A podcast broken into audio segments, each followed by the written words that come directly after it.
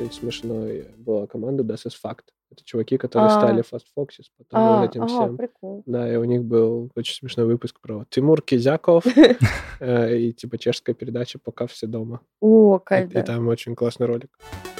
Привет! Это подкаст «Треть жизни» сервиса развития карьеры H. Сегодня со мной Полина Победа. Полин, Всем привет. приветик. Жень Давыдов. И Привет, привет. Ольга Давыдова. Женя, сооснователь коммуникационного агентства Setters. Добрый день. Привет, здорово, что вы к нам пришли. Давайте сразу с места в карьер чуть-чуть поговорим про работу, а потом будем разговаривать про жизнь. Ольга, вот Женя супер талантливый человек, у него одно из самых, э, кажется, классных или, вероятно, самое классное в России э, коммуникационное агентство. Как вы к этому относитесь? Э, Чувствуете ли вы по этому поводу гордость, или вы всегда знали, что, ну, в целом, э, это мой мальчик, он будет супер крутой? Как вообще вы воспринимаете то, что у Жени э, такой довольно успешный бизнес? Кстати, да. Ну, вы прям предугадали мой ответ. Гордимся, конечно. Жень, чувствуешь? А ты сам что чувствуешь? Слушай, да, конечно, что меня всегда во всем поддерживают. Ну, то есть, э, знаешь, вот это вот стандартного формата, что ты этой хренью занимаешься. Не, иногда проскальзывает, конечно, как, как у всех, но очень редко. В целом, как бы всегда поддержка. Типа, чувак, делай, круто, просто делай, не останавливайся, все хорошо. И это, правда, очень-очень сильно помогает. То есть, знаешь, нет вот этого огромного количества энергии, которое ты тратишь на то, чтобы просто доказать, ну, что ты вообще Мгм. чем-то нормальным занимаешься. То есть вот, слава богу, у меня нет э, вот, вот этого вот формата, когда приходится постоянно Я об думаю, этом что говорить, это доказывать. освобождает много времени для работы. очень много времени для работы, это правда освобождает, это круто. Скажи, ты рассказываешь маме про какие-то свои успехи, типа, мама, я тут сделал вот это и вот это, погордись мной, пожалуйста. А, Рассказывать, рассказывать. Можете вспомнить что-то последнее, что рассказывал? Слушай, я- Рассказывают, да. какие заключают контракты с какими компаниями, с какими-то большими интересными, косметическими там или еще с какими-то. Просто в- мы в таком восторге. А мы смотрим все ко- интервью, которые выходят, и потом с папой бегаем, где же записать, где же записать. Вот на НТВ как-то было в «Доброе утро» его небольшое интервью. В 2017 году, И мы, и, мы, и мы поймали его и прям в потоковом видео, чтобы его себя снять сложно на компьютер, но мы его скопировали, оно у нас есть в архиве. Ну, как бы следим в журналах, если где-то какие-то фотографии, ну, как бы собираем все это, интересно нам. А вы рассказываете в своей в семье, внутри семьи, спрашивают ли другие родственники, как у Жени дела, делитесь у нас у нас прям типовое, что-то вышло новое там какое-то, и пошло по WhatsApp. Блин, семейные чаты в WhatsApp, как же это Меня там нет, кстати. Тебя не добавляют? Да, не у нас, самая активная это бабушка и моя сестра, Женя, Женина тетя. и он- Они, у них близкий тоже контакт, когда он учился в Краснодаре. Ну, а дальние родственники так понаслышке спрашивают. Вот Так. Очень трогательно. А расскажите, вы сказали про Краснодар. Э, Честно говоря, я не лучшей подготовки э, подкастер. То есть ты путаешь его с Красноярском, да? Как, Не настолько, не 50% настолько. людей в России. Э, Расскажите, откуда вообще, как проходило Женина детство, э, где он вырос, чем он занимался, может быть, какие-то были, не знаю, там, кружок по креативу еще в детстве. Конечно, в Тамане, кружок по Ну, у креативу. нас история интересная. Мы вообще жили в Средней Азии, в Туркменистане, когда был Союз. 91 год, страна рассоединяется, и мы получаем гражданство российское, э, Жеки год. Поэтому, когда в паспорте меня спрашивают, где ты родился, город Мары, Туркменистан, это, конечно, выглядит как будто Интересно. не- неизвестно где, да. И переезжаем в небольшой городок Тамань, Краснодарского края.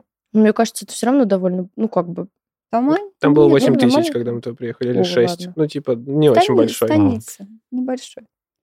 Ну и вот там вот море рядом. У нас действительно там всего две школы, три садика, э, таких больших каких-то производств, агрофирмы только виноградарские, а так А там много вообще остаются? То есть э, молодые люди, которые в Тамане вырастают, они, как правило, все поступают в высшее учебное заведение в Краснодар, а там уже их жизнь распределяет. Самые активные уезжают, в Мос- ну, как бы, в Москва, Питер. Представь себе распределенную шляпу города Краснодар, Да. которая распределяет людей. Да-да-да. Куда, куда. А ты возвращайся. повезло. А ты в Краснодаре учился? Слушай, да, я переехал в Краснодар, получается, в 16 лет. Так получилось, что я закончил школу чуть-чуть пораньше. И Э, щас- Как так да, получилось? один из классов. Нет, там был какой-то прикол, я до сих пор его не понимаю, с тем, что не было четвертого класса. А, из типа, третьего в пятый. типа, да. знаешь, как в Японии, нет четвертого этажа, мы такие, типа, а нахер Нет, дело в четвертый том, класс что он был у нас уберем. очень активный, он в пять лет уже хорошо читал, и когда у нас был выбор в 7 лет его отдать или в 6, Мгм. а он январский, получается, в январе у него день рождения и шесть с половиной, вот как-то так. Мы прошли какой-то тест у психолога, что мальчик читает, все знает, что еще если год дома пробудет, заскучает. Мгм. Ну, я говорю, давайте в первый класс идем. И пошли раньше. Ну, А раньше потом, не, сядешь, да, раньше а потом, не, а потом не было четвертого, Третьего Мгм. в пятый перешел. да. И в целом все. И вот ты 12-летний гений. Вот как бы, как бы вся история. А, не, ну это, кстати, очень классное ощущение быть самым младшим в классе. Тебе потом непривычно где-то в тусовке, когда есть кто-то младше тебя. Вот когда ты сегодня сказала про то, что ты была на очень взрослом дне рождения 28-летнего человека, я такой, черт, что я здесь делаю? Слушай, ну это, понимаешь, это у меня просто разрыв, у меня совсем новое поколение, потому что моим там друзьям тоже из вот этой тусовки 12, креативной. Им скорее там в районе 30, Мгм. а я вот, вот из этих зумеров, которые случайно там супер быстро и рано Мгм. залетели, и поэтому у меня получается такое, типа, здравствуйте, мои взрослые 28-летние друзья. Завели машину, и мы в интеграции звездного аутсайдера. Нет, Полин, ну ты опять все напутала. Облачного провайдера, Selectel. Настя, Саша, привет. Привет. Привет. Ребят, сколько задач за сегодня не сделали, хотя планировали? Настя, Я сделала все задачи, которые я на сегодня запланировала. Я пришла сюда и... мы с трех часов пишем интеграцию, если и что. пришла сюда, и да, получаю невероятное удовольствие. Расскажи, а у вас вообще гибко внутри? А, да, на самом деле хорошо, что вы спросили именно про задачи, потому что это основной фокус а, всегда в нашей компании. А, я знаю, что в каких-то компаниях э, ребята смотрят на то, что ты пришел там в 9, ушел там, не знаю, в 5 или во сколько там обычно это происходит.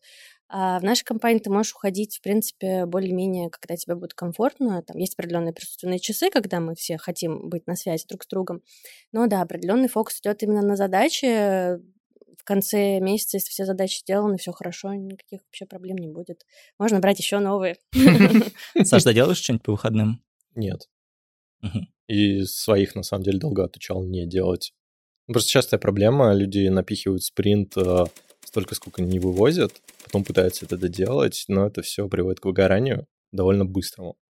Угу. А, и на самом деле это довольно интересная тема, когда ты как бы довольно очевидные вещи, ну, как бы пытаешься научить людей так не перерабатывать, прям принудительно убираешь. Типа, человек такой сидит на планировании спринта, да-да, 20, 30 там story point, давай еще, короче. Ты такой, ты закончил? Ага, половину взял, убрал обратно в бэклог. А сколько примерно, ну вот в день вы сами по себе берете задачек? Ну то есть вот есть ли какой-то пункт, что ну вот я, наверное, сегодня 5 дел сделаю? Ну, нет, я бы сказала, что есть какие-то задачи, которые приходят внезапно и которые требуют Мгм. прям вот сейчас надо решить. Их очень сложно спрогнозировать, но есть такие большие длительные процессы, которые вот можно как-то поделить на маленькие задачки и сказать, что да, вот сегодня я делаю это, я о, пока не сделаю, не буду чувствовать себя прекрасно. Ладно, Полин, к серьезным вопросам. К серьезным вопросам. Вот сейчас придется крепко задуматься всем нам. Вопрос такой. А, если бы нужно было... Все вопросы, которые начинаются с «если», это потенциально еще сразу кошмар сейчас будет. А, Если бы до конца жизни нужно было бы выбрать никогда больше не чихать или больше никогда не чесаться, что бы вы выбрали и почему? Я бы выбрала никогда больше не чихать, потому что, блин, ну, чесаться это ж так кайфово. А не чихать, на самом деле, я тоже выбираю, потому что, на самом деле, чтобы не чихнуть, можно просто нос вот так вот. Это же довольно больно. Массировать? Нет, просто помассировать, и ты не будешь чихать. Мастер-класс от Александра. Серьезно.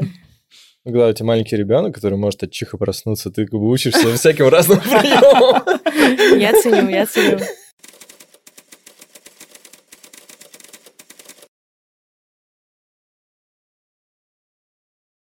Вам нужно на стене, вот на этой с разными тренингами добавить еще один, как э, научиться не чихать, если у тебя маленький ребенок. Да, да, я думаю, что стоит. Будет спрос, будет спрос.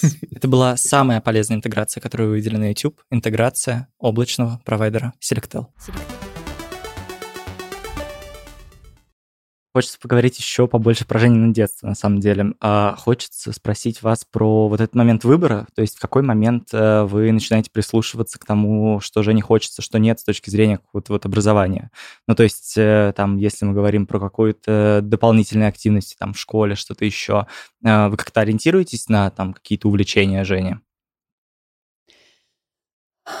Да, он не ходил в садик, потому что садик от нас был минут 50.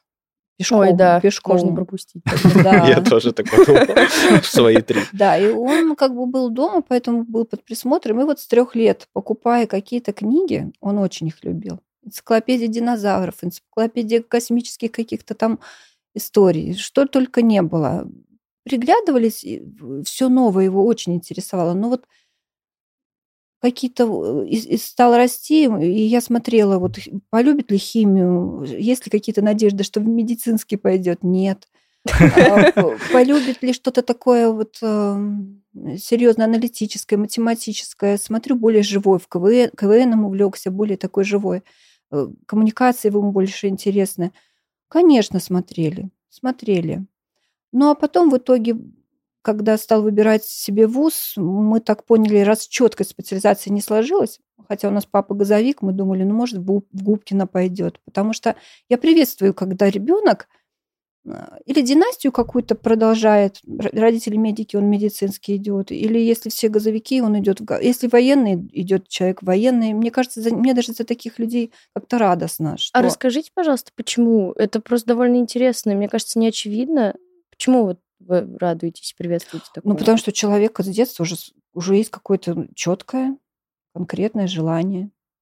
И он в муках, э, не в поисках. О, здорово. Блин, классно, наверное, когда ты, ну, не переживаешь и реально уверен, что в целом мне вот, окей. Вот есть вот. же люди уверены. Вот он, он идет в налоговую полицию или он идет прокуратуру работать, и он знает, что он туда туда, туда.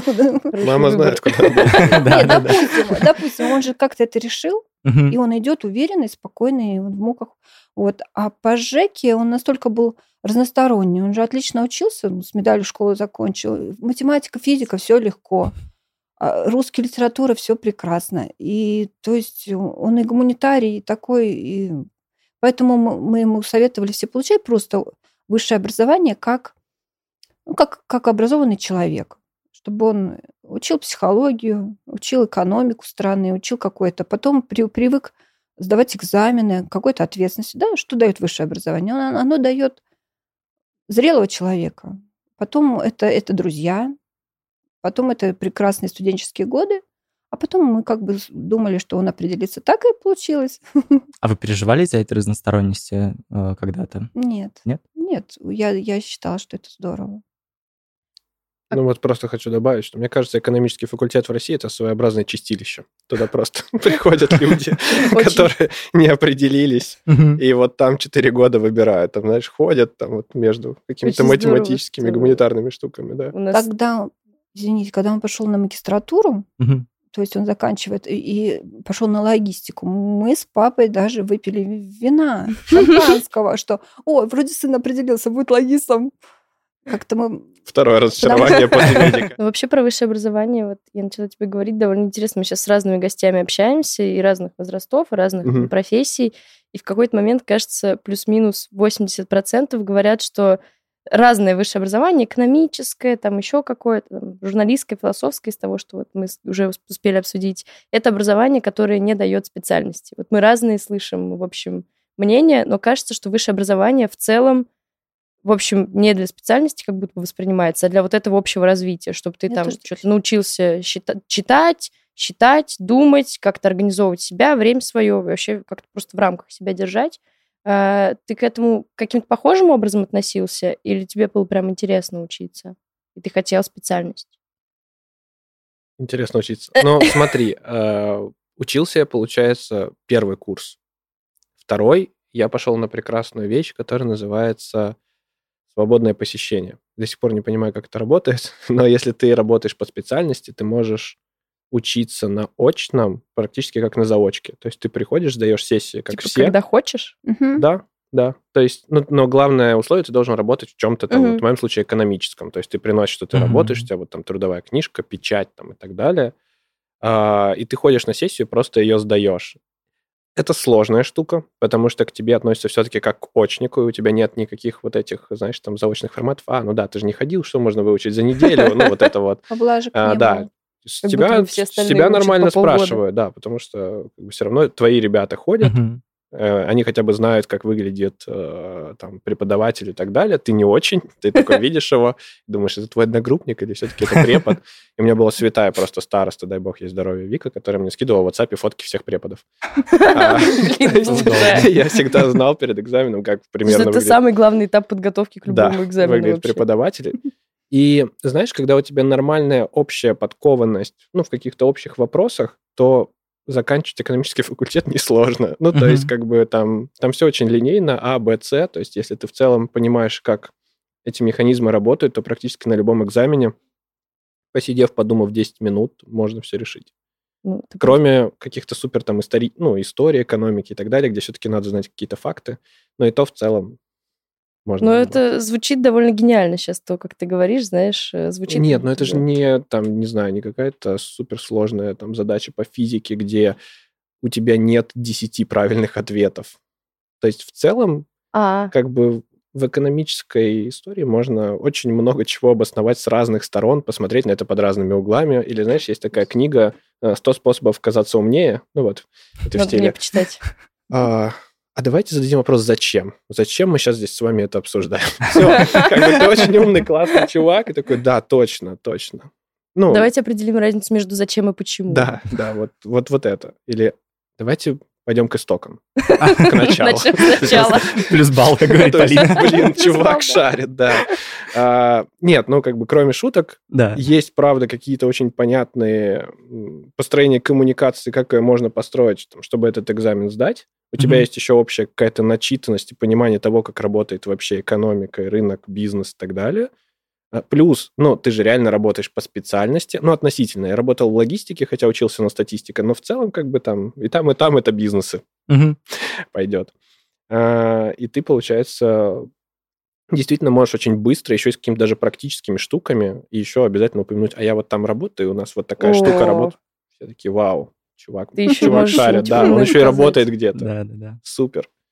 А как вам кажется, вот когда, если бы твоя мама тебя в работе, например, в карьере от чего-нибудь бы отговаривала, ты бы это скорее воспринял, ну, как бы, некомфортно, что типа не надо, пожалуйста, тут сильно так Мгм. торгаться, мам, или ты скорее бы это воспринял как типа спасибо, что ты помогаешь мне, и, вероятно, возможно, у тебя есть какой-то прикольный жизненный опыт, и ты не просто так это говоришь. Тут, видишь, все по-разному реагируют на какие-то стрессовые, там, Мгм, конфликтные да. ситуации, либо просто на ситуации, где у людей немножко разные интересы. Да. Э, Я тот человек, который все-таки в стрессе и в чем-то больше про действие. Ну, то есть э, у меня нет такого формата, что я там закрываюсь, такой, не говорите, нет-нет-нет, ничего мне не говорите, просто я закрою уши, буду сидеть. А, Поэтому любую коммуникацию, то есть вот если мама мне не отговаривает от работы, у меня есть достаточно много людей, которые меня в чем-то останавливают. Ну, Мгм. вокруг меня. Это Мгм. не обязательно должны быть родственники, родные. И все, что ты говоришь, это большое спасибо, что ты там заботишься, что ты подсказал свою точку зрения, как бы супер. А дальше ты делаешь то, что Идешь все-таки, да. как хочешь. Ну, не то, что как хочешь, а как ты видишь, потому что это одновременно и супер благословение, и в то же время большая сложность предпринимательства, что тебе очень сложно что-то подсказать, тебе очень сложно ориентироваться на других, потому что предпринимательство чаще всего про такой какой-то собственный путь, про собственные принципы, про то, что если ты все-таки сделаешь, как кто-то тебе сказал, а не то, как ты, тебе уже сложнее как-то там, не знаю, там спать по ночам, относиться к себе спокойнее и так далее. Потому что очень важно вот это вот не ломать себя, но стараться прислушиваться ко всем, быть со всеми аккуратными, потому что, ну, как бы у любого чувака, который занимается бизнесом, ментальная стойкость немножко другого уровня. Ну, то есть все человеческие проблемы для них не проблемы. Но, окей, мне принесли картошку чуть-чуть холоднее, Да, Это- да, господи, я вчера решал такое, что это вообще не проблема. На грани катастрофы. Ну, наверное, да. Он, наверное, просто не рассказывает то, чтобы меня встревожило, и я его отговаривала. Он больше по, ну, постфактум. Да, я хорошими штуками всякими Сделки- делюсь. Мы подписались. Да, что-нибудь такое. А что до этого полгода было? Неважно. А вы понимаете, как поддерживать Женю? Ну, наверное, выслушать и порадоваться. Это лучшая поддержка. Мгм. Ну, Правда. Плюсую. Для тебя это важно? Конечно. Слушай, ну, мы все равно, как бы мы ни отрицали, сколько бы мы ни говорили, типа, я супер самостоятельный чувак, мне вообще похер, кто что про... Можно же так Да, говорить? Да, да. Кто про меня что думает, там, и так далее. Все равно у нас есть вот это социальное поглаживание, у нас есть вот эта вот штука, что... Ну, это знаешь, как э, где-нибудь в каком-нибудь, какой-нибудь игре ты закончил квест, тебе все равно надо прийти обратно к человеку и взять свою награду. Вау. Ну, то есть, если ты его просто закончил и бегаешь по карте, как бы ничего не произошло. Нет вот этого финала, галочки там и так Да, далее. Вот я считаю, что в жизни вот эти социальные поглаживания, они в этом плане очень важны. То есть они дают тебе какой-то новый level, какую-то все равно, ну, дополнительную еще рефлексию, какую-то дополнительную энергию, наверное. Мгм. То Ну, тут у тебя тоже такой довольно структурный, классный подход. э, все сравнивать с играми. Ну, это вообще отлично. Так и жизнь, наверное, устроена. Привет! Это «Интеграция H», вашего партнера в развитии карьеры. И здесь я разговариваю с Полиной. Полин, привет. Привет, Федя. Про ее партнеров. Мои партнеры, да. Полин, ты раньше работала в кухне на районе. Э, Это одно из первых твоих, наверное, таких больших и важных мест работы. Первые. Первое. Расскажи, у тебя был какой-то партнер, который помогал тебе согласовывать твою первую зарплату с руководителем? Опять вопрос с подставой. Да, Да. Так. А, И теперь я уже могу про это сказать, потому что теперь я уже в кухне районе работаю. Но когда я туда приходила, я просто до этого была еще со времен Рокетбанка знакома с Кириллом Родиным. А, И я, собственно, пришла к нему устраиваться на работу в кухне на районе, но поскольку это моя первая серьезная работа, и я в целом не очень понимала, как мир устроен, и как бы в какой момент ты должен говорить я хочу пять денег. Я вообще, короче, не понимала. По сути, Кирилл Родин был партнером в выпрашивании зарплаты у Кирилла Родина. Ну, то есть, типа, там реально едва ли был не формат, в котором Кирилл такой, ну, давай теперь обсудим вроде как, сколько ты будешь получать. И я такая, Кирилл, типа, скажи мне, что я сейчас должна сказать, чтобы я, ну, чтобы мы нормально дальше разговаривали. Он такой, типа, скажи, типа, сколько ты хочешь денег? Я такая, а, ну, вот я хочу э, 7 денег. Он такой, хорошо, Полина. Короче, мой же начальник выступил моим же партнером по, по тому, как мне договариваться про мою же зарплату. Это не супер, э, короче, комфортный и немножко странный формат, и я уверена, что так больше не будет. И слава богу. Но уж как бы как срослось, у меня честно, вот сейчас в рамках интеграции H Давай, признаюсь, давай. что у меня просто не было опции, типа, откуда узнать, как, э, ну, как спросить про деньги и про зарплату, вот. Слушай, а это вообще стрессово, когда ты не понимаешь, сколько ты стоишь на рынке? Да, супер стрессово, я вообще ничего не поняла, и, ну, я вообще не, не, не подумала, что за работу платят деньги, и как что устроено, и ты, короче, мне было супер непонятно, супер стрессово, и, в общем, ладошки потели. Полин, ну теперь ладошки могут не потеть, у тебя есть H, твой партнер в развитии карьеры. Ура! Хорошо, что у меня теперь есть H, Федя. Полин, в H ты можешь обратиться к куратору, посмотреть э, на какую-то аналитику по рынку или просто спросить, сколько, блин, стоят твои услуги. Супер, Федь, я так и сделаю, когда будет надо. Супер, Полин. Класс. Пойдем в подкаст. Пойдем в подкаст.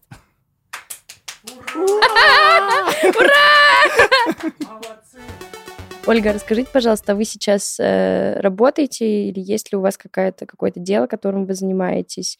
Хочется узнать, э, дает ли Женя вам, может быть, какие-то советы, э, работает ли эта поддержка в обратную сторону, как вообще у вас в обратную сторону это устроено? Ну, в данный момент мне как-то муж позволил какое-то время не работать. Я увлеклась творчеством. Расскажите. Рису... Ну, пишу картины. Это, конечно, сильно как-то се- серьезно. Еще так, начи... начинающий. И Женя сказала, мама, вот первые там 50 холстов, и я тебе сделаю... Что ты там мне посоветовал? В Инстаграме красивые. Короче, короче, сдел- сделаем нового Бэнкси. Круто, мы будем ждать, это здорово. Ну, очень саппортив. Да, класс. А, кажется, что у Жени очень много решений. Ну, вот как ты сказал, есть довольно много людей, которые тебя останавливают, и в целом, а, ну, то есть там Я, отговаривают. я от их очень за это люблю, но... Да, да, да. Но в целом у тебя очень много решений, которые приходится принимать, э, ну, как бы в одно лицо, когда ты просто понимаешь, что э, там вот так надо, и это просто интуитивно кажется. Мне хочется спросить, э, как воспитать вот эту стойкость? Как вот на ваш взгляд, откуда она в Жене, и какой основной был триггер? То есть насколько это из детства в целом? Это уже заложено, это в характере, это вместе с воспитанием? Можно сказать, как я получил свой первый плеер. Да, История. педагоги- О. в педагогике есть такая теория, что ты- вот одна треть тоже как одна Мгм. треть это наследственные хара- Мгм. хар- черты характера, 30%, ну, одна треть это образование, воспитание, и одна треть это окружение. Мгм. Это как бы сложившаяся схема, она прям в педагогике преподается, и об этом и говорится. Ну вот насчет наследственных качеств. Вот я не скажу упрямым, вообще не был упрямым. Но он всегда так аргументирует. Вот я хочу вот это сделать, и аргументирует. И ты сидишь и веришь, и понимаешь, ну да, ему это надо, он это сделает. Вот. А насчет вот именно активности такой трудовой или, или, лич- лич- что, ну, вот был- был- была у нас такая история э, в 14 лет, когда он захотел какие-то вещи, которые вот, ну, не входили в наши финансовые возможности, допустим. PSP, да, появились первые. вот Это не эти PlayStation вот. Portable, это такая. Да. Да, это Очень и он говорит, круто. я, я вот такую так штуку очень хочу. И мы, мне ничего не, не, не нашла лучше, как сказать, знаешь, у меня знакомая есть, у нее магазин э, сотовых телефонов, а он очень в электронике соображал. Он знал отличия, не знаю, наверное, больше ста телефонов. Ну, тогда, Вот помните, еще разные были слайдеры, вот эти Philips, D500, да, сейчас Nokia, 750, Nokia, W810. Я до сих пор помню. Alcatel. Он, знал все-все функции, все.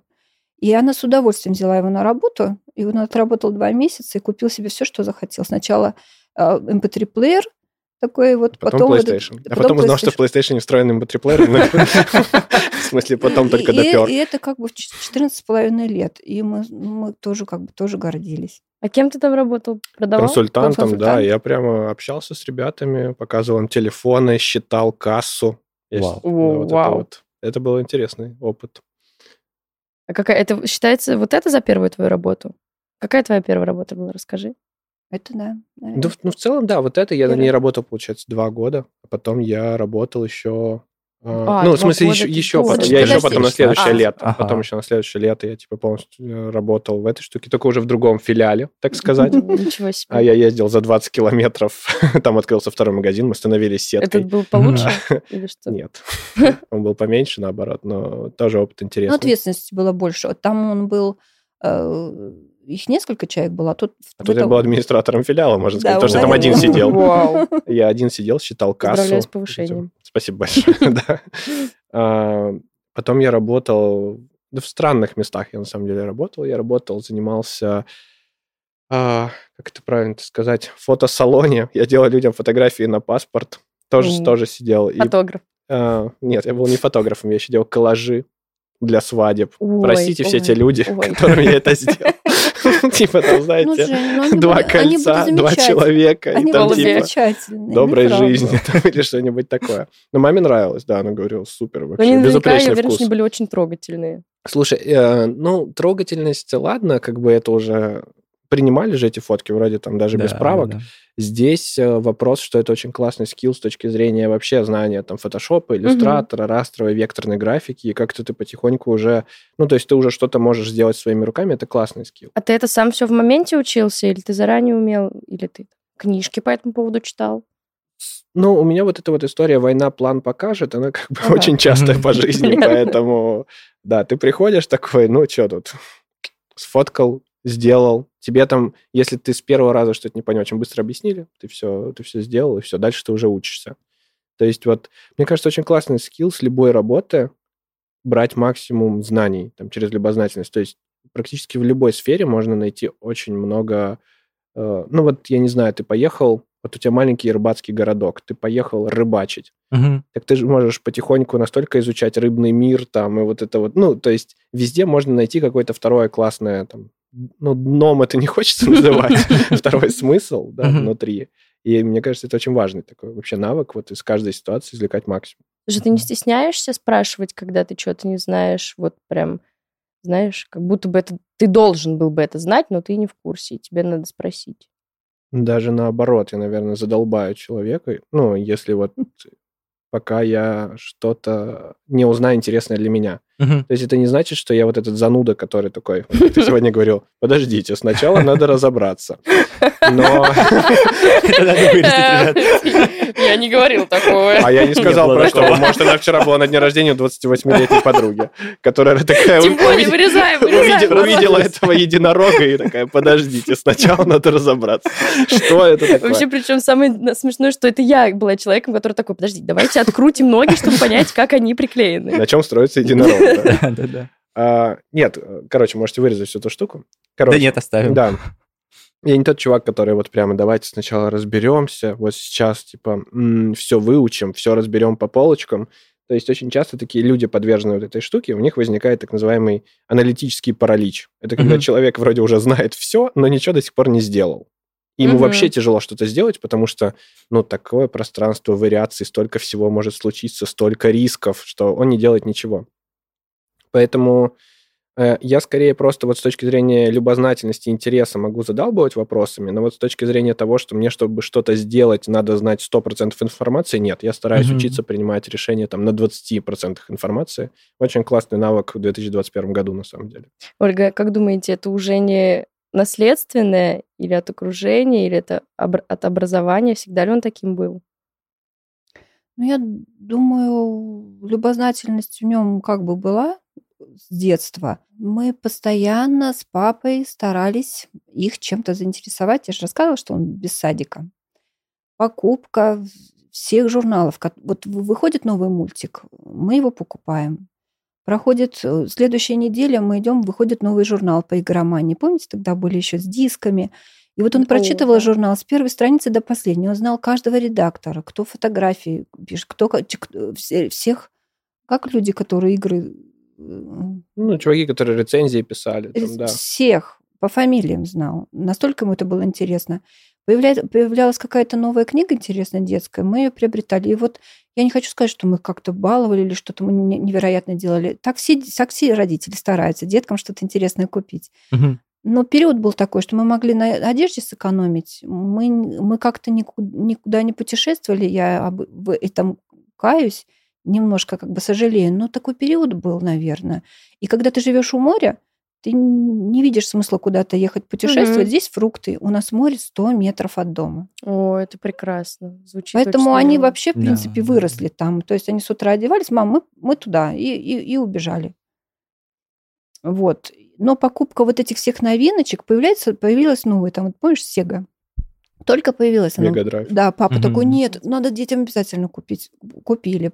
Только появились нормальные как бы компьютеры. И вот эта тяга к всему, к всему новому у него сейчас даже сохранилась. Я вот смотрю, я как-то недавно думала, что вот я не представляю его в библиотеке, когда он там залез в какие-то фолианты или там ищет какие-то письма, там, не знаю, какого-то писателя к кому-то или историческое, он не будет в этом никогда углубляться. Но как только вышла новая книга интересная, он обязательно ее прочтет, и если она интересная, он ее покупает себе в библиотеку. Если она, ну, если она его не зацепила, он ее не берет. То есть у него постоянно есть вот эта тяга к чему-то интересному новому. Я считаю, это немножко сформировалось в семье. Потому что мы, да, скажи Да. же, вот какими-то новинками-новинками его постоянно подстегивали. Ему, ему было все интересно. А он же еще в период, когда вот этот Гарри Поттер появился, вот вроде как бы смешно, но вот первая книга вышла, он ее прочел, и вот сидит и ждет, когда же вот второй. Вот Помнишь? М, Мы вместе. Я как ребенок, я ее читала тоже с ним. То есть вы всего Гарри Поттера прочитали тоже? конечно. Ой, здорово. Я до сих пор так а не смогла. это, наверное, еще история. Смотри фильмы, сейчас Это, наверное, история еще связана с тем, что я как бы рано вышла замуж, и когда Женьке 10, мне, мне 28. И мы Ага. как бы мы как бы на одной волне. Вы до сих пор на этой одной волне? Как у вас устроено? Вообще дружите между собой? Мы регулярненько созваниваемся. А, Я не знаю, что в твоем понятии дружбы? Ну смотри, Давайте кажется- разберемся. Давайте обсудим. Мне кажется, что есть э, детско-родительские отношения, в которых э, родитель скорее как твой наставник, как старший человек, которого там супер уважаешь, и ты, ну, например, не про все свои какие-то тусовки, Ну, допустим, когда можешь строгий авторитет, авторитет- да. авторитарный стиль общения, когда как бы- как-то так. Он тоже, он нормальный, мне кажется, что так тоже может вполне Да. себе комфортно работать, а есть вот какие-то отношения Нет, такие бо- нет, дружеские. нет, на- на- только однозначно дружеские, потому что если мне что-то надо принять какое-то решение, и я не могу э, как бы, ну, как бы принять его окончательно, я всегда звоню Жене и спрашиваю. Да, это вот, это примерно это я и А он вот серьезное решение мне не рассказывает, чтобы я не волновалась, Хм. а только потом, если что-то там удачное. После. Ну, Да, так. да, да. А расскажите еще, в какой момент вы... Вот вы рассказываете, что вы покупали Жене разные книжки, какие-то штуки, пытались его чем-то заинтересовать. Был ли в его детстве или подростковом возрасте какой-то момент, когда вы посмотрели и поняли, что, ладно, наш мальчик готов теперь сам интересоваться какими-то вещами, в целом мы можем больше не подсовывать ему там типа книжки, не пытаться устроить его, не знаю, в кружки или еще куда-то. В целом вот он уже сам тут довольно взрослый, самостоятельный, может... Но у всех такой период, конечно. Ну, не знаю, до 10, до 11 лет они еще как бы дети, а потом, когда подростком увлекся КВНом, а, стал общаться с, со своими сверстниками, и он, наоборот, приходил, говорит, ой, давайте сегодня поужинаем, фильм один. Мне посоветовали, фильм один посмотрим. И пошла с обратной стороны связь. Мы, мы подтягивались. Все новинки, все всегда вместе смотрели. А сейчас Женя делится какими-то вот что-то, что сейчас у него происходит, именно вот чем, чем-то новым сейчас. Мама, смотри, Цукерберг metaverse запустил. Типа, Ну вот, да, да, что-то WhatsApp. какими-то, да, да, бабушке. Пускай делает digital аватары. Это вот, э, это так я объясняла своему отцу позавчера, кто такие зумеры, он супер настоятельно от меня требовал, короче, какого-то объяснения, а мне, ну, я вот зумер, вот так, вот так я могу сказать, что его, очевидно, не устроило, и мы разошлись на том, что я зумер, а он бумер. Вот. Первый урок был окончен на Я- этом пока. Ну, я, я вот тоже. Не понимаешь? Да это, ну, как бы не сказать, что там есть какое-то супер единое определение. Там года так пляшут, что я то зумер, то иногда я бумер, иногда я Y, иногда я альфа. То есть Ну, это связано с Это теория поколений, да, в ней есть как бы а, какие-то общие черты у поколения, но все равно оно слишком разнородное, чтобы вот исключительно... по- Понятно, что оно говорит больше про большинство людей, что у них немножко Оно про- меняется Про черты, парадигма. да, скорее. Не, не, не про года, а про там Ну да, можно вот быть тоже- зумером, но при этом там тебе 30, ну, условно. Ну, то есть в целом как бы считается, что зумеры — это вот там ребята, которые уже, когда был интернет супер развитый, э, росли, там до лет, наверное, 24 вот на данный момент, что-то типа того. Вот, и это такие, в общем, супер открытые ребята, но при этом они там во многом часто тревожные, потому что ты растешь и видишь очень много всяких разных новостей и всего, и знаешь все, что в мире происходит. Есть э, миллениалы, это вот, по ну, вот по идее, наверное, ты к миллениалам, я предполагаю, относишься. Ну, да, наверное. да, наверное. Вот, это те, кто, собственно, 2000 год застал уже в каком-то более или менее... Свои шесть лет. Ну, хоть в каком-то внятном типа, состоянии. встречаем миллениум. Миллениум не только же 2000 там еще после него какой-то период. Нет, но я себя считаю, знаешь, таким мостиком между... Да, вот, это- типа, мне, мне кажется, наша миссия — это соединять бумеров с зумерами, зумерами, чтобы да, хоть да, да. как-то наладить этот конфликт отцов и детей. Потому что мы вроде и тех понимаем, потому что мы в интернете сидим, по крайней мере, большую часть сознательной жизни.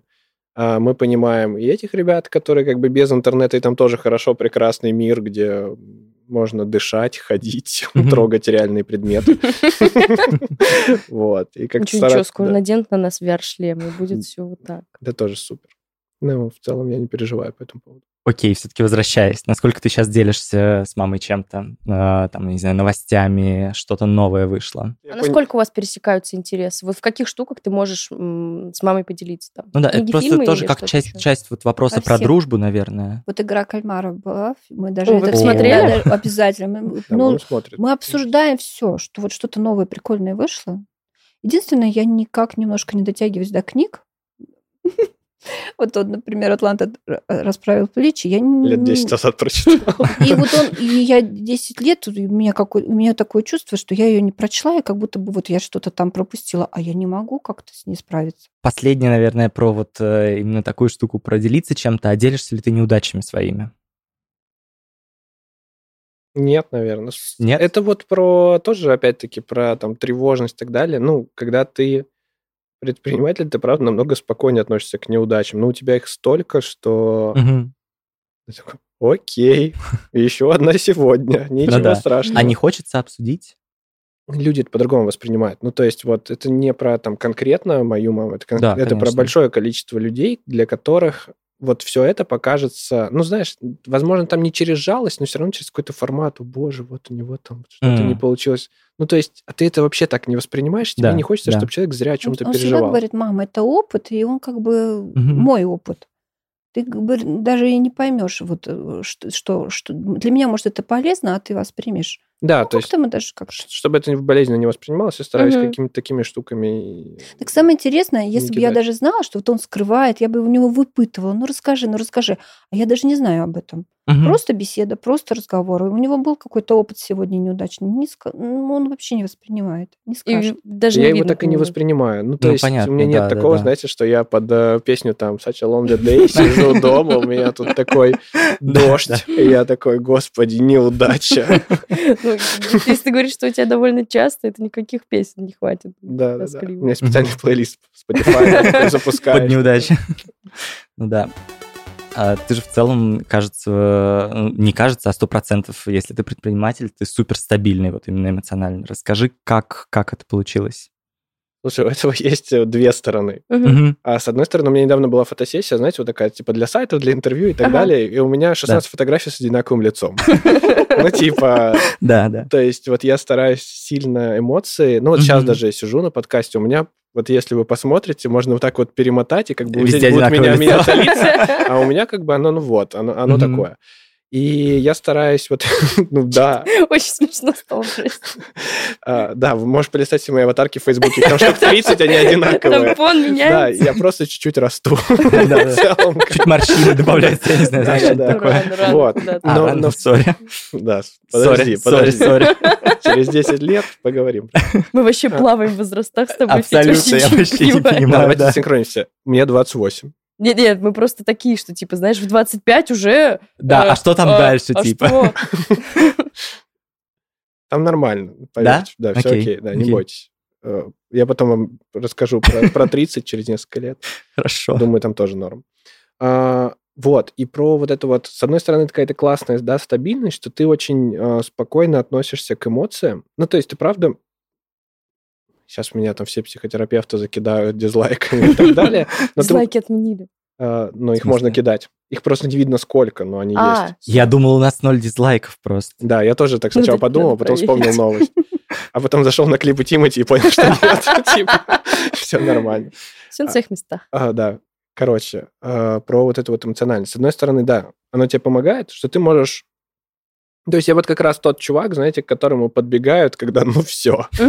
Ну, то есть прям вообще все. Мы все да. попробовали. А, И тебе надо быть реально максимально спокойным, не потому что это такая, знаете, напускная, типа, я здесь босс, разберемся. Нет, потому что, во-первых, а, ну, ты должен как-то принять какую-то тревогу от человека, ее успокоить, нейтрализовать, сказать, давай сейчас придумаем, как двигаться. И лучше это делать вместе с ним. Не просто сказать ему, иди туда, а все-таки вместе с ним придумать, дать ему решение, отпустить. И из-за того, что ты видишь такой разный уровень проблем у всех, ты намного спокойнее начинаешь к ним относиться. Ну, просто вот любой, это даже не только предприниматель, любой руковод, ты Мгм. постоянно, у меня вот прям была эта фраза, копаешься в дерьме. Ну, то есть к тебе Мгм. никто не приходит и не говорит, слушай, смотри, как у нас круто в офисе. Блин, такая классная неоновая вывес, и картину вы такую купили, вообще кайф. Нет. К тебе приходят и говорят, блядь, картина отвалилась. Типа, Ну, вызови на кого-нибудь там, не знаю, на профиру, чувак, или на Авито. Вот, Э, и... Я недавно прочитала. Я Да. перебил тебя? Нет? Нет, нет. Прости, пожалуйста. Это же твой скилл. Да. Такой я человек. Я, короче, недавно то ли прочитала, то ли посмотрела. Вот ты про руководителя сказал, что к руководителю приходит, когда все уже, все сгорело, уже там, типа, давайте что-нибудь спасать. Э, Какое-то видео было на Ютубе про то, что почему увольняют, типа, супер прикольных э, специалистов. И там один из пунктов, человек, который это видео, в общем, значит, э, который говорил, рассказывал, что часто супер прикольные, классные специалисты не рассказывают э, руководителям про свои успехи и удачи, потому что, ну что, все нормально, я просто молодец, 9 из 10 своих дел я делаю круто, у меня все получается. Но когда происходит вот это одно какое-то дело, которое у него получилось плохо, и ему нужна помощь, он приходит к руководителю и такой, что-то у меня тут не получилось. И получается, что руководитель видит только неудачи, что он, ну, не может чекнуть, что на самом деле 9 из 10 дел были сделаны прикольно. Расскажи, э, ну вот, понимаешь ли ты, например, эту мысль, э, держишь ли ты ее в голове, когда к тебе приходит с тем, что там все пропало, все сгорело, и как ты в своей работе вообще чекаешь, э, ну, как бы, что у всех все там хорошо получается или кому-то нужна помощь? Да, ну такая штука сто процентов существует. Это прям очень частая история, когда для человека... Ну, у всех разный уровень нормы. То есть кто-то радуется, что, о, господи, я справился со своей первой задачей. Я не знаю, я скачал Битрикс, Женя, посмотри, да? А, а кто-то запустил уже три международных проекта и такой, типа, окей, завтра выходной. ну, у него это в порядке нормы, и для него норма, что он делает все на отлично. Э, и это очень классные чаще всего спецы. Поэтому очень важно, а, это очень сложно эскалировать из человека, то есть чаще всего он просто, он не, он не видит нужным это рассказывать, и палкой ты его не заставишь об этом рассказывать, то есть формат «приходи каждый вечер», там, типа, знаешь, и выговаривайся мне там в специальной исповедальне. Нет. А скорее для этого надо делать очень много таких ритуалов, то есть там какие-то дайджесты там постоянные, либо чтобы у вас был внутренний человек по внутренним коммуникации, который может это вытаскивать и про это рассказывать и подсвечивать это остальным, потому что но это правда важно, и очень часто руководы не знают, что там есть несколько неформальных лидеров, которым на самом деле все подходят и советуются, и там большинство ваших успехов тоже от них зависит, просто вы этого не видите, потому что кроме какой-то формальной коммуникации есть реальная жизнь. Ну, угу. то есть, как бы, вот это должен быть руководом вот этого, а вот это на самом деле уже два года ходит к вот этому чуваку, чтобы посоветоваться, потому что этот нифига не понимает. И как бы руководители не всегда это видят. Потому что проекты запускаются, в орг-структуре написано вот так, я туда не лезу. Ну, как бы mm-hmm. зачем лезть? Мы сейчас все про вот этот вот менеджмент, делегирование, э, свободу воли, выбора там механик и так далее. И поэтому очень важно такие штуки вообще подсвечивать и делать их более прозрачными. Mm-hmm. Но это делается только через какие-то ненасильственные методы. Вот все-таки заставлять вот этого человека каждый вечер там отчитываться, либо приходить к тебе – это не очень правильно. Можно еще делать из простого ван-ту-вана, ну, то есть созвончик mm-hmm. там раз mm-hmm. в неделю с руководом, чтобы просто поговорить, как дела, и рассказать про все, и про хорошее, и про плохое. Тоже помогает, но не у всех есть время, особенно если у вас очень горизонтальная структура, и там, не знаю, mm-hmm. у каждого там 15 человек, 20 человек руководит. Mm-hmm. Ольга, а Женя всегда был таким лидером? Или нет? Звучит смешно, но окей. Смешно? А вот смешно, мы дома вот так даже называли. Лидером? Ну, да. Нет, мне кажется, в этом, ну, в смысле, это же реально мы, какой-то склад. Мы в, шу, мы ну, в, в смысле, вот какое-то лидерство, что... я имею в виду не, не, не, не руководитель, а именно, ну, вот про, про, про лидерство, про умение вести за собой, условно говоря, умение увлекать. Да. Дру... Брат младший, друзья. Вперед. Да, у нас была своя группировочка. Ты ей по всей видимости Жека был старше, и от этого было так в детстве. Но это еще и уровень осознанности, осознанности, кажется, какой-то у тебя запредельный. Тоже интересно, всегда ли он таким был.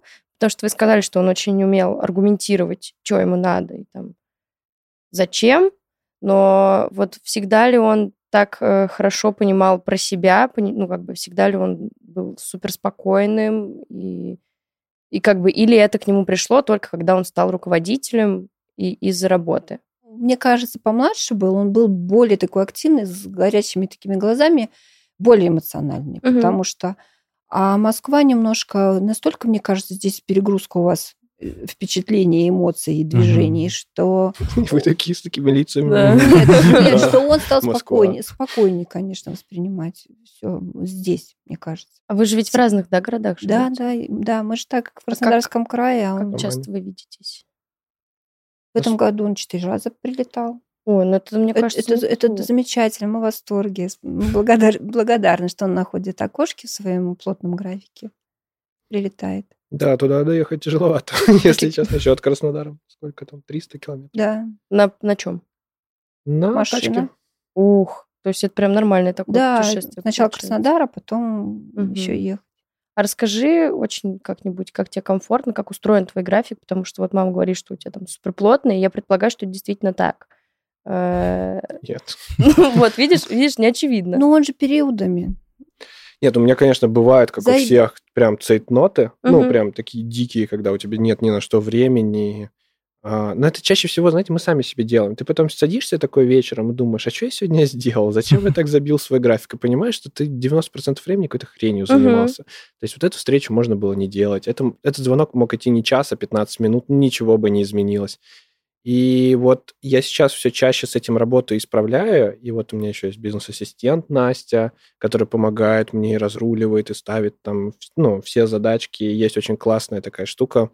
Типа у нас есть прям Notion, Мгм. где есть правила работы со мной, которые она прописала, ну, с моих слов. Мгм. Сделала из этого какую-то систему, это классно. У нас сейчас внутренние звонки в основном по 20 минут идут, а не по часу. Мгм. И за них решаются те же самые вопросы, и у тебя есть еще там 40 минут, не знаю, там посидеть, подумать, поесть.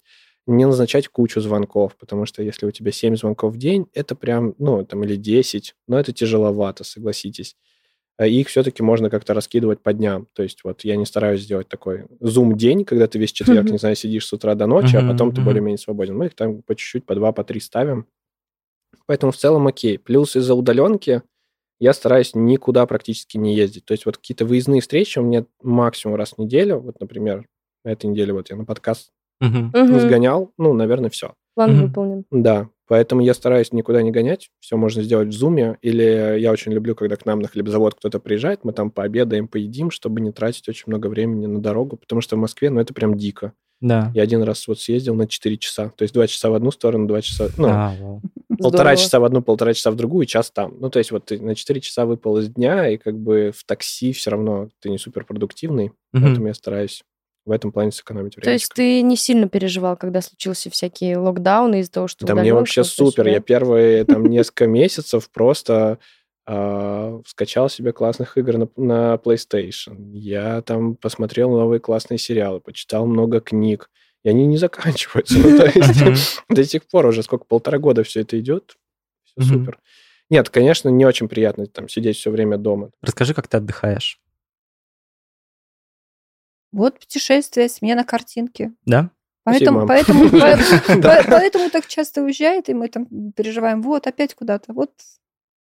А ты правда действительно часто уезжаешь? А, Ну, я не могу сказать, что прям какой-то очень-очень часто. Ну, как тоже нет ощущения, что ты много. Да. Ну, я стараюсь... Я, да, Я ну, слежу ну, за слушай, ну, мы- сторис. Ну, мы с ребятами работаем, да, мы Ну да, да, да. иногда. Слушай, мы, я, наверное, раз в квартал точно куда-то уезжаю. Может Мгм. быть, чуть-чуть почаще, потому что я же еще много учусь. У меня же параллельно еще два больших обучения. У меня MBA в Сколково, у Мгм. меня стартап лидершип программ. Это каждый вторник. То есть, ну, это тоже какие-то образовательные штуки. А, И мы там летаем. То есть в этом году я со Сколково летал на Камчатку. Да, да, да. Сейчас вот в декабре мы полетим, это очень смешно, на Кипр, потому что наш преподаватель, как я понял всю историю, наш преподаватель из Канады не получил визу в Россию, Мгм. поэтому все летим на Встреча Кипр, на Кипре. чтобы там встречаться. Я такой, вот это жизнь. Ну, Супер, да. неплохо. А, И бывают вот такие еще путешествия, потому что, ну, вы представьте, там, например, MBA, это два года почти, и это неделя в месяц. Это четверть, Это очень четверть много. жизни, по факту, почти ваша треть, но четверть. Как мне А- нравится считать вот такими долями. Треть, да. Да, это, это четверть жизни, но в два года. И как бы ты такой, окей, это что же, ну, хорошая такая часть графика. А в какой момент вообще, кстати, расскажи про вот это свое текущее образование, когда ты понял, что ты такой, хочу учиться, или это была потребность, что типа надо учиться? А, нет, э, я уже давно понимаю, что любое, если у тебя есть какой-то хороший такой базовый скиллсет, любое Мгм. образование ты сам можешь приобрести в Гугле, подкасты, просто пообщавшись со всеми, взяв пару платных консультаций, которые сэкономят тебе три года жизни и так далее. Это все можно делать. А здесь была история, наверное, про... Ну, во-первых, не буду таить, конечно, всегда есть вот эта вот штука про какой-то такой так называемый синдром Мартина Идена, да, что ты как бы такой вроде управляешь там компанией Мгм, и так далее, мгм. А у тебя нет там никакой там корочки и вот этого всего. Я могу сказать, что я только потом понял, что это все равно была еще вот какая-то такая тщеславная штука, потому что... из- Ну, ну, это норма, это, мне ну, кажется, ну да, это, но окей. это как бы такая второстепенная цель. А Мгм. первостепенная это была история про окружение, потому что все мои образования как раз начал в 2020 году, когда ты заперся в квартире и такой думаешь, «Хм, а, надо точно как бы вот в какое-то еще там окружение попасть, с кем-то поговорить и вообще немножечко как бы разбавить всю эту историю, которая Мгм. сейчас в 20-х годах происходит. И если посмотреть, вот как раз в тот момент я начал готовиться ко всем этим вступительным экзаменам, а, начал все это искать буквально на первой неделе карантина. Поэтому в первую очередь это про окружение, во вторую очередь это еще какое-то... В основном, ну вот по-честному, ты там сидишь, Мгм. И пускай это не будет каким-то бахвальством, но 80% ты знаешь. да, может даже больше, как бы, и ты понимаешь, что большую часть ты даже применяешь, что тоже очень важная штука, что как бы в отличие от там, многих людей, которые просто, да, я знаю это, я это слышал, но я никогда этого не делал, ты даже какие-то штуки очень часто там применяешь, там по корпоративной культуре Мгм. у нас там есть блоки, там по какому-нибудь там financial accounting, вот это вот все штуки. А, но вот с точки зрения какого-то постоянного общения с классными ребятами, талантливыми, которые тоже поступили, которых, ну, у нас там в группе 60 с чем-то человек, нас почти 70. Мгм. Мгм. Это в одной. Во второй нас 20, вот в SLP. А, Тоже все очень классные, интересные, со всеми хочется пообщаться. Ты через них там узнаешь очень много других новых людей, там ходишь на какие-то все эти тусовки, которые они организовывают. Это правда классно, и ну, я ни капли не жалею ни о первом, ни о втором образовании. Мгм. Слушай, ты вот сказал про то, что это довольно тщеславно. Мне кажется, это очень здорово, э, что это подтверждение того, что я это знаю, я этим пользуюсь. И это не какая-то штука, которую я сам себе выдумал. Тут Да, там структура навык. есть определенная. Ну да. Структурируют все знания. Мне кажется, так Но это, знаешь, есть такое... Есть же очень много архетипов, в Мгм. принципе, там, людей, там, предпринимателей и так далее. И вот когда у тебя он больше такой все равно бунтарский, ну, Мгм. то есть это такой стилек Питера Тиля, типа, Мгм. типа fuck university, вот тебе грант, если ты оттуда числишься и сделаешь бизнес. Ну, все равно у тебя есть какое-то, знаешь, такое предвзятое немного отношение к любому высшему образованию, то есть там вот тебе хочется в какой-то момент сказать, да, я Ага. self-made чувак, сам Да, это сделал и так далее. А, и, какое-то время ты на этой энергии, на этом топливе долго живешь, и вот это вот все классно, я сам во всем разберусь, сам разберусь с нуля, а потом ты думаешь, что, блин, вот я шел там к этому три года, а Мгм. мог дойти за четыре месяца, ну, условно. А, и ты понимаешь, что какая-то такая системная, классная штука с правильным окружением, с огромным количеством контактов и так далее, она может очень сильно сэкономить тебе время. Все-таки время – это штука, которую ни на что не хочется менять. Наверное, так. Это Мгм. тоже, пожалуйста, Федь. Вот Цитатка, да-да-да. А, Мне хочется немножко поговорить про твою публичность. Ты же в целом а, довольно известный человек там в креативной индустрии, ну, то есть в целом ты довольно публичен. Ну, окей. А, Расскажи, зачем тебе это? Это как, как ты формулируешь, зачем тебе это? Вспомню зануду. Давай сначала разберемся Давай, про публичность. А, Ну, смотри, я... тебя знают. Я посты в Фейсбуке Ну. пишу. Я хотела Да ну, сказать... я- Инстаграм, я не Федя знаю, что-то задал вопрос. Я, разумеется, хотела всех перебить и сказать свое очень важное Давай. мнение. Но вообще я хотела сказать про то, что ты какие-то вещи рассказываешь, чем ты делишься, и я такая, так, а, про бизнес-ассистента я видела пост в Фейсбуке, про твою школу я уже поняла из твоего Инстаграма, как она устроена. Типа, ну, примерно, потому Мгм. что я вижу, Да-да-да. там, что ты Ну, да, приезжаешь, это истории всякие, и ты что-то рассказываешь, и я понимаю, что в целом, а а я просто подписана, мы там с тобой не супер близкие друзья, я просто там смотрю. Я понимаю, что по большому счету я как-то плюс-минус как будто бы в контексте твоей жизни, Мгм. и как будто бы мы, знаешь, с тобой в, прям в приятельских отношениях. Вот такое ощущение. Ну, и еще несколько десятков тысяч человек, Да, наверное, также. Да, да, да. поэтому вот здесь и интересно про медийность, и как ты ее вообще... Осознаешь ли ты ее или, или вообще что-то с ней делаешь? Ну, давайте так, у нас есть медийный центр. Это Александра Игоревна Жаркова. Да. А, Но я скорее... э, Знаете, вот есть вот эта фраза, широко известная в узких кругах. Это вот прям мой стилек. Мне это нравится, что я знаю очень точных людей.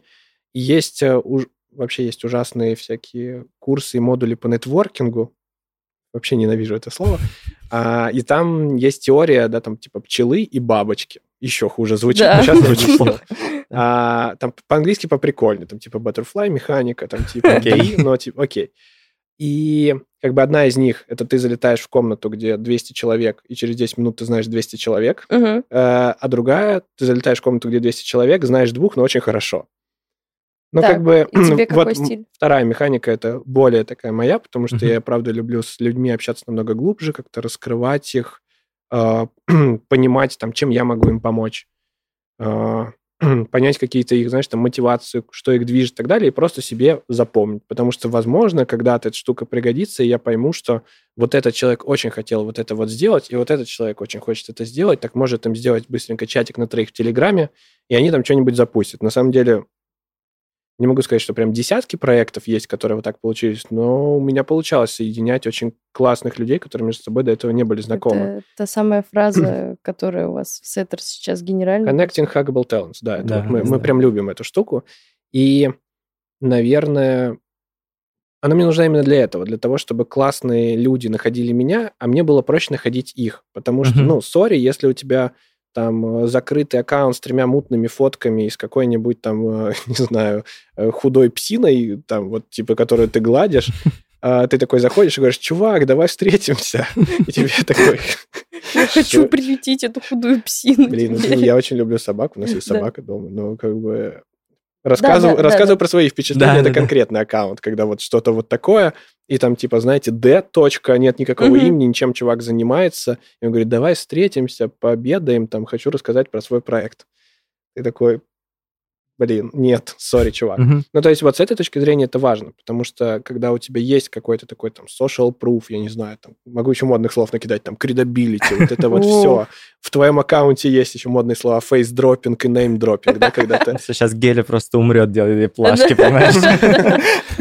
Вот. Но и ребята видят, что там много общих друзей и так Мгм. далее, то есть всем намного проще с тобой идти на коннект. Это это работает даже инстинктивно, то есть это не то, что все такие меркантильные твари, которые вот смотрят только на вот эту вот плашечку там с общими друзьями и с тем, насколько там чувак классный. Это про, правда, какое-то инстинктивное сберегание собственного времени. Если ты видишь, что... а, блин, я, знаешь, вот из-за образования на английском языке, Вот, Ладно, вот ладно. ты сейчас чувствуешь себя как мудак, который вот пытается англицизмами, да, Да, хотя... Да, sorry. Хотя есть очень классные рус... Я вообще из филологического класса, у меня школа была филологическая. Э, Я вот недавно рассказывал на подкасте, у меня был урок «Слово в борьбе с произволом». Я у себя просто нашел в аттестате и такой, что? Как я получил по этой хрени что 5? там? Что это такое? Вот. И давай, давай сейчас слово на русском, это нормальное какое-нибудь. Ну, то есть вот насколько человек там, ну, не то что аутентичен, насколько он вот соответствует там твоим ценностям, насколько тебе будет с ним интересно. Мгм. Вот, нас- насколько у вас какое-то вот будет такое совпадение. Мгм. Вот. Вместо слова матч я сделал совпадение. Это уже победа.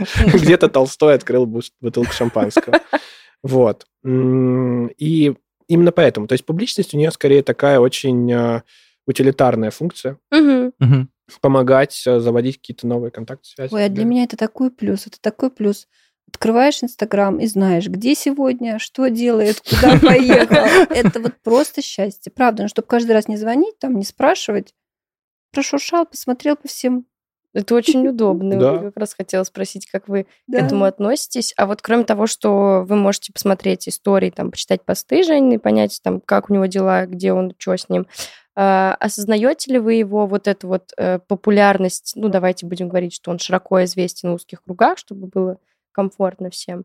Понимаете ли вы, что есть в целом где-то, честно говоря, десятки тысяч людей, которые такие, блин, Женек классный, мы хотим смотреть, что он делает, то, как он это делает. Я никогда не говорила, не будь там медийным, зачем лишнее к тебе внимание. Как оно у него идет, ему в этом органично, он развивается. А для меня это огромный плюс, я же говорю. Каждый, вот даже Сколково, каждую таблицу рассматриваешь, что изучаешь, что смотрит. Ну, потому что Что мы... мама в целом проходит MBA. Да. Да, мы же живем э, в таком медленном ритме, спокойном, своем, профессиональном. Поэтому все интересно. Ну, я не... Ну, можно сказать, я такой фанат. Давайте поговорим про, наверное, сеттерс, вот какую-то часть. А, у ребят супер амбициозная задача. Вы формулируете как стать синонимом русского креатива, если я правильно помню, да. да? А, расскажите, как вы это воспринимаете. Ну, то есть это звучит супер амбициозно. Это звучит как какая-то супер вообще огромная миссия. И насколько вы вообще верите, насколько вы поддерживаете, насколько вы понимаете, что вот, ну, ребята реально могут прийти к этой точке.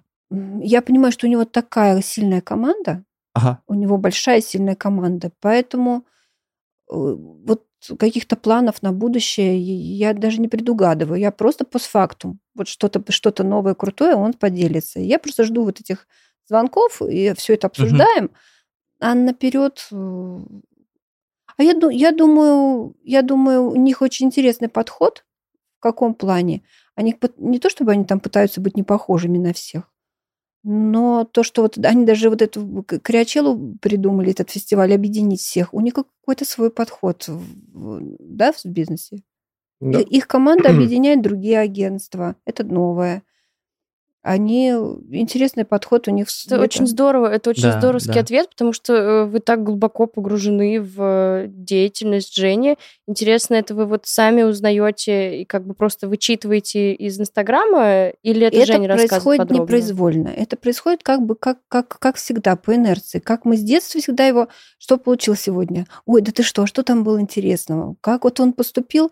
А ты даже, кстати, не рассказал, как с третьего курса тебе там что-то он там не сдал, он- у него даже были некоторые проблемы. Были. Да. Ну, это так. Там скорее... Помнишь, я Мы говорил про классное были- построение коммуникации? Конкретно с одним человеком Не коммуникации не получилось построить. И конкретно у этого человека у меня было три экзамена, поэтому были вопросики. Да, я, я говорю, что мы как бы всегда в курсе. И это непроизвольно. Это я не, не стараюсь там где-то выслеживать или что. Просто ну, в день, время много, открываешь, открываешь Инстаграм, посмотрел сегодня то-то, и Мгм. видишь, прошла Криачела, прошли коллеги, прошло что-то. Мне кажется, это новое, на, это новое на рынке, и поэтому я верю в их успех. Я, честно говоря, сейчас прям н- почти что поражена тем, насколько глубоко вы погружены, Да, как да, вы да. подробно понимаете, что ребята делают. Ну, а потому что это интересно. Это вот интересно, потому что Женя ваш э, близкий человек, или потому что вам действительно просто это правда интересно? Нет, я далека от... э, Мне не, ну, мне не может быть это интересно, потому что профессионально я никак не Мгм. ничем связана. Наверное, что близкий человек. Чисто просто вот... Изучает. Ну, разбирайтесь вы в вопросе получше, блин, наверное, Да, очень многих, многих, я очень думаю. многих. Правда, правда. А, Давайте еще раз попробуем сформулировать, как Давайте. вам кажется, почему у ребят получается строить вот такой другой бизнес, э, бизнес с каким-то другим подходом? Мне кажется, самое главное в бизнесах с другим подходом не формулировать его «мы строим бизнес с другим подходом», потому что тогда Да. получается bullshit. А намного интереснее строить просто какое-то собственное видение. И я думаю, что нам очень помогает то, что до этого, ну, там, из прикольных фактов, да, никто не работал в агентствах из нас, мгм. из основателей, в смысле. Мы строили это все по каким-то своим там пониманиям, через собственный опыт. Это было, возможно, где-то чуть подольше, где-то немножко поболезненнее и так далее, Мгм. особенно на начальных этапах. Но постепенно это дает свои плоды, потому что ты как будто там переизобретаешь сферу, Мгм. и чаще всего, там, в 70% случаев ты доходишь до того же самого, что уже было до Мгм. тебя, и ты просто изобрел велосипед, но ты такой, сука, счастливый, что ты этот велосипед изобрел, что, а, ну, как бы вся команда заряжена, такие, йоу, мы сами до этого дошли. Но все равно есть какая-то часть, которая очень сильно меняется, потому что, ну, знаешь, это как, э, как я думаю, рыба второй раз точно в такого же человека не эволюционировала бы. Мгм. Ну, скорее всего. Скорее всего, да. Да, наверное. там были бы какие-нибудь факторы, на какая-нибудь бы ветка упала, там, я не знаю, или сожрал бы какой-нибудь крокодил кусок ноги. Но глобально а, это прикольно, что ты эволюционировал во что-то чуть-чуть другое, и очень интересно, как это все на рынке в новых условиях будет работать. А, Расскажи, есть ли у тебя какие-нибудь карьерные переживания? Не скажу страхи, но, может быть, есть и страхи. О чем в своей профессии ты э, волнуешься? Ну, наверное, из таких, которые иногда все-таки возникают, Мгм. это о том, что по факту ты сам оцениваешь свою работу. Мгм. Ну, то есть вот это вот ощущение, что ты знаешь, такое безопасность от того, что есть кто-то сверху Мгм. или кто-то ря- ну, рядом есть люди. Я про то, что вот прям сверху, кто может тебе вот прям так подсказать, там какой-то там мега-ментор или еще кто-то. А, видишь, мой гигантизм, даже, даже ментор нужен мега, да. Просто ментор, мега-ментор. Супер наставник и Да. мега-ментор. Да-да-да. А у тебя нет ментора? Нет. Окей. А, Вот, поэтому в, в этом плане есть какая-то штука, что никто тебе не скажет, как правильно, ты такой сидишь, «М, поймем через полгода, правильно я сделал или Давайте нет. разберемся. Да, по результатам. Все равно людям иногда в какие-то моменты нужны какие-то вот такие конформистские штуки, что вот как бы, не знаю, твой грейд подтвердили. Ты Да. правда там, я не знаю, синер, классный чувак и так далее.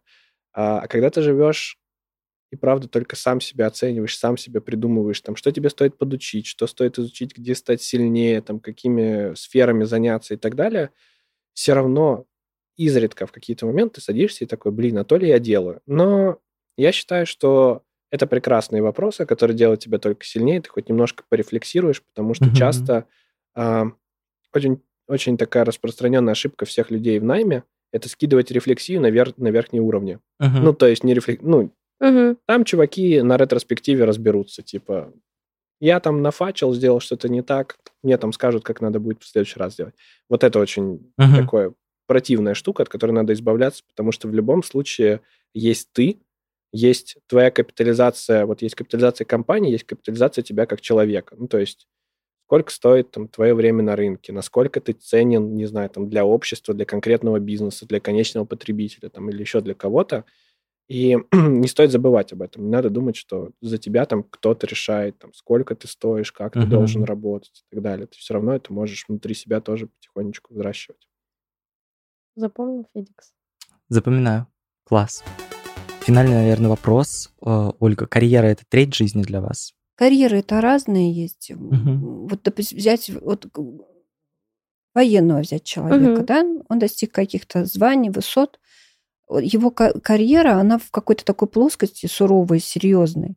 Но у него же есть семья, дети, у него же есть какие-то интересы. Тогда там может быть вот конкретно треть жизни, потому что она очень отдалена от обыденной жизни человека. Если твоя, твоя, твоя деятельность связана как-то, и она очень хорошо э, с семейной жизнью, с личной жизнью, с друзьями э, вместе фокус... как объединяя, Интегрируется. э, да, интегрируется, тогда это можно сказать, что половина жизни или вся жизнь. Ну, Я вот так к этому отношусь. Если ты прям приходишь и после работы и после своей карьеры и пытаешься отдохнуть, забыться и не думать, это да. А если есть Мгм. творческий человек, он всегда живет в этом в порыве, ему легко и спокойно. Мгм. Тогда вся жизнь. Женя, ты как формулируешь? Сложно. У меня достаточно такое complicated отношение. А, Спасибо, ну, что на английском. специально для тебя, Полин. типа. А, Ну, во-первых, ты начинаешь работать в каком-то уже достаточно там взрослом возрасте. Ну, кто-то там, окей, там, в 15, Мгм. там, в 14, ну, не знаю, там, детский труд со скольки начинается? Как- 14 можно работать. 14 можно, да, да. 14, супер, значит, ну, все правильно. А, Там, 14, 15, 20 лет, да, то есть ты уже как бы какую-то часть жизни неплохо отдохнул, чувак. Да, нормально. Потом у тебя выходных 100 в год. То есть почему-то редко об этом говорят, но их правда столько. Да, это на самом деле, если посчитать, даже как-то Даже чуть больше, даже чуть становится. больше 100. Да, то есть мы... Потом одну треть мы спим. Вот, мы так с Федей считали, кстати. Да, и там, короче, вот если так уменьшать, как-то там не так уж много получается. То есть вот этот вот формат про то, что, знаете, есть вот это вот неприятное ожидание работы. Ага. Ну вот постоянное, что ты о ней думаешь, но по факту ты работаешь там 30 минут, потом пошел, выпил кофе.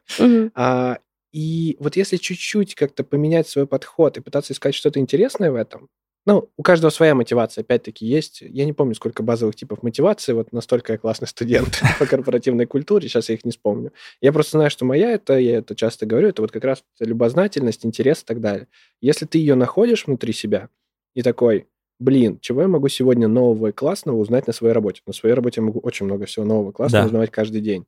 И тогда ты относишься к этому по-другому. Ну, то есть я на работу просыпаюсь, э, ну, если вот еще Саша сидела, она бы точно э, как бы подтвердила, что я такой просыпаюсь, йоу, все, я пошел к нам в офис, э, пошел работать, ну, реально с каким-то таким удовольствием, Мгм. А, даже если в какие-то дни, пускай я, я там могу засиживаться иногда изредка, то есть я стараюсь так не делать, но все равно я это делаю с каким-то, знаешь, таким классным ощущением, что я что-то интересное там для себя сделал. То есть параллельно с какими-то задачами, которые, ну, не всегда вызывают трепет и обожание. Ну, то есть а, любому человеку, который очень любознательный и любит узнавать новое, не очень приятно сидеть в каких-то таблицах Я тоже подумала. и сравнивать таблицы. пропорции, там, не знаю, правильно ли все в бизнесе или нет, вот здесь надо поправить. Ну, то есть для меня это настолько...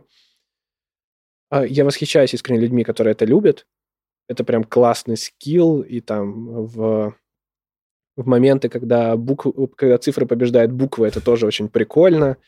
А, но вот я не могу долго. То есть для Мгм. меня, знаете, вот я лучше 7 часов что-нибудь поделаю, потом 20 или 30 минут посижу с таблицей, вот для меня это идеально. И когда ты вот так относишься к своей работе, когда ты ищешь вот этот там второй смысл в ней, какой-то очень важный для себя, пусть это будет там твоя любознательность, пусть это будет какая-то классная коммуникация с, там, с приятными тебе людьми, пусть тебе просто очень круто давать кому-то помощь и поддержку на работе, ты для этого приходишь. Ну, то есть есть люди, которые ни хера не перформят, но зато рядом с ними все счастливы. Мгм. И вот очень важно признаться себе в этом. То есть не пытаться такой, блин, буду перформером, буду сейчас херачить, буду давать бизнес-результаты. Но, чувак, ну ты силен в другом. Ну да, возможно, ты там полжизни потратишь на то, чтобы переломить себя, поменяться. Ну и глобально какая-нибудь рыба через годы эволюции может лазить по деревьям, да, это как из знаменитого анекдота. Ну нахрена? Тебе нужны орехи? Нет. Ну, типа, успокойся. И вот это вот умение найти собственную мотивацию и классно с ней работать, ну, то есть понимать, что ты тоже какой-то биохимический, ну, как бы это ни звучало цинично, там, набор реакций, что тебе, может быть, от какой-то вот этой штуки, правда, очень приятно, не надо этого стесняться. Ну, то есть, а, как меня научили игры, в команде, там, я не знаю, в дотку, если катаешь на пятерых, как бы важен каждый. И кэри важен, и хороший саппорт тоже всегда важен. И если ты признаешься себе в этой роли, ну, то есть, кого больше всего Мгм. ненавидят? Чуваков, которые идут в саппорты, и вроде они всех должны там лечить, бафить и так далее, Мгм. а они идут и пытаются убивать всех врагов. И ты такой, чё, Не чувак? играю, понимаешь, что Нет, окей, есть. э, Мы далеко ушли, да, в саппортов Да, да, да. Но, но- Сижу киваю просто. ну, но- коро- короче, давайте так, есть роли в игре, Так. и вот очень важно как бы в этой роли себе признаться, закоммититься Мгм. на нее, договориться о ней, и хотя бы какое-то время в соответствии с ней пожить. Ты увидишь, что Мгм. у тебя все вот перейдет вот в то самое состояние там некого потока, потому что тебе будет проще. Ну, правда. То есть ты понимаешь, зачем ты идешь. Ты не пытаешься это превратить там во что-то ну, сов- совершенно другое, просто потому что так тебе кто-то вокруг сказал, что а, блин, чувак, ну вот с тем Ты случаем, не да, ты- пытаешься соответствовать. перформишь. Нет ну, напряжения. и ты такой, блин, а может я пойду в другую команду и буду классным HR, который будет всем помогать, и мне это классно получается. И тебе станет намного проще. Тебе не надо будет каждый день грустить, плакать, и такой, о боже, я не соответствую вот тому чуваку, который каждый день... э, я не соответствую тому чуваку, который каждый день орет в Телеграме на меня страшными стикерами. А, И это правда важно. Вот, вот Да, это вот да. Знаете, это вот такой вот, типа magic moment, Мгм. английский для Спасибо тебя. большое. спасибо. Можно здесь ставочку делать, там какие-нибудь э, рекламу курсов с моим-то с моим-то индусским произношением. А, вот. Промокод Давыдов. А, И такой, у тебя такой, оп, щелчок, и тебе правда становится интересно. Вот это адски важно. Мгм. Да, пускай ты будешь идти к этому там несколько месяцев, там, может, годы. Ну, у всех по-разному Да. этот поиск происходит. Кто-то раньше находит, кто-то чуть позже, но важно понять, что ты в любом случае что-то найдешь. Мгм. Есть, наверное, типа, которым вообще нигде не интересно работать. Ну, окей. Класс, кажется, Класс, это да. все наши вопросы. Ольга, спасибо, спасибо большое, большое, что да, пришли. Жень, Вам спасибо. Ольга, было очень Спасибо. приятно познакомиться, Спасибо. Жене Да, было очень очень приятно да. пообщаться. Могу рассказать случай, когда в три года он отстаивал свои права и говорил, что, ну, то есть, если что-то он хотел делать, он делал. Ну, например, в 11 вечера мог сказать, я пойду на улицу. Мы открывали дверь, там темно. Говоришь, там волки, не надо ходить. Он одевает обувь, прям вот как был, в тру- в трусиках, в маечке. Выйдет, походит минут 10 по улице по темноте, приходит, как ни в чем Зачем? Для кого? Приходит, как ни в чем не бывало. Но он же был, он, он это сделал.